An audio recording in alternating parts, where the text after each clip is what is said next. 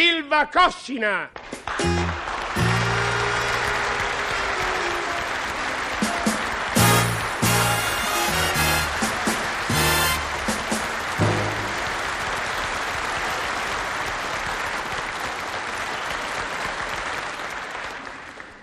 Ciao cara. Oh, Arturo, già di ritorno. Com'è andato il viaggio a Milano? Al solito Giovanna, discorsi, affari, chiacchiere, pranzi, cene. Uff, guarda, sono stanco morto Eh, e... Attento! Che c'è?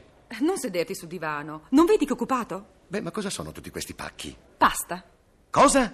Maccheroni, spaghetti, quadrucci. Pasta. Ma chi ha invitato a pranzo il settimo reggimento granatieri? Ho solo fatto un po' di provviste. Capirai, adesso che sta per nascerci un bambino, vogliamo farlo vivere nell'indigenza? Ma cosa dici Giovanna?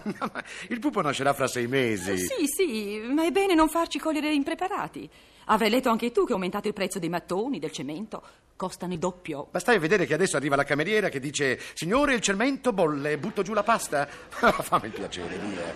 Ma cosa c'entrano i mattoni con la pasta? E cosa c'entrano la pasta col pupo che deve nascere? C'entrano e come? Figuriamoci se dopo la svalutazione del franco e della sterlina, dopo l'aumento dei mattoni, non ti aumentano anche la pasta. Ma cosa dici? La gente specula, approfittando della situazione. Me lo diceva anche la signora Carletti. La signora Carletti? Ma chi è? È una donna previdente. Compri molta pasta, mi ha detto. Ne compri molta.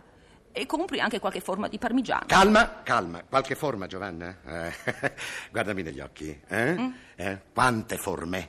Beh, ehm, dieci. Dieci?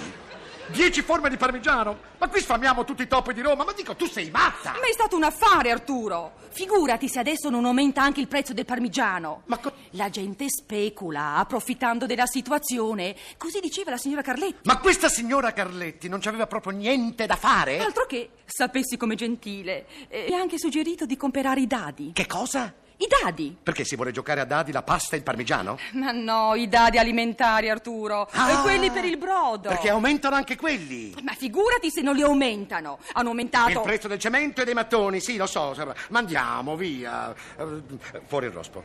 Fuori il rospo, quanti quintali di dadi ti sei portato a casa? Sì, quintali. Sì, quintali. Esagerato. Eh, eh. Ma no, figuriamoci, quintali. No, e dimmelo. Ma non dire stupidaggini, Arturo, dai. Eh, meno male. Duemila. 2000 quintali. Ma no, duemila dadi. E abbiamo risolto il problema della cucchiaiata di minestra per la sera. Giovanna, ma tu sei diventata matta! Sono solo previdente, caro. Ma non avrai mica comprato anche sei quintali di pannolini per il pupo, Giovanna.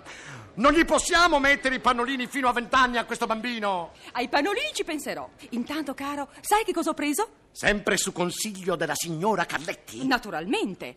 Ho preso mille scatole di stuzzicadenti. E che ci facciamo con mille scatole di stuzzicadenti? Ma caro, se tu non hai lo stuzzicadenti sempre pronto in tavola, ne fai una tragedia. Eh no, no, guarda che io ti conosco, eh, io ti conosco, lo so che non è finita. Avanti, avanti, abbi coraggio, continua, dimmi tutto, tutto. E Eh, che ti devo dire? No, tutto? La signora Carletti E diceva Eh, dai con la signora Carletti. che sicuramente speculeranno anche sugli aghi. Quante casse? Mezza cassa.